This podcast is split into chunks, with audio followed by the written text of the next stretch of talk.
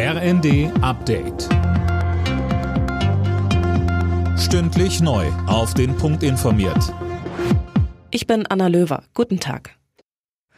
Nur einen Tag nach der Einigung über Getreidelieferungen sind in der Ukraine offenbar Raketen im Hafen von Odessa eingeschlagen. Aus Kiew heißt es, dass der wichtige Umschlagpunkt für Getreide am Schwarzen Meer von zwei russischen Raketen getroffen wurde. Unabhängig bestätigt ist das noch nicht. Russlands Präsident Putin habe der UNO und der Türkei ins Gesicht gespuckt, hieß es von ukrainischer Seite. Die UNO und die Türkei hatten in der kritischen Frage um die blockierten Getreideexporte zwischen Kiew und Moskau vermittelt. Der Frankfurter Flughafen steht vor seiner härtesten Aufgabe seit Jahren.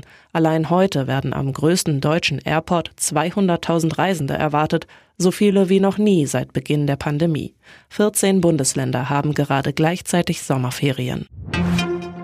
Zum ersten Mal weht am Reichstagsgebäude jetzt die Regenbogenflagge. Anlass ist der Christopher-Street-Day in Berlin. Auch zum Internationalen Tag gegen Homo- und Transphobie soll die Fahne künftig wehen.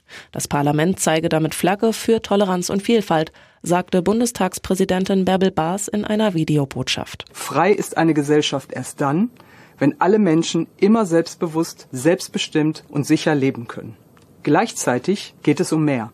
Um eine Kultur des Respekts und der Wertschätzung. Vielfalt macht unser Land lebenswerter für alle.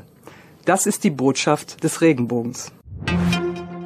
Bei der Fußball-E M in England entscheidet sich heute, auf wen die D F B-Frauen im Halbfinale treffen. einundzwanzig Uhr wird die Partie Frankreich gegen die Niederlande angepfiffen. Der Gewinner spielt dann am Mittwoch gegen Deutschland.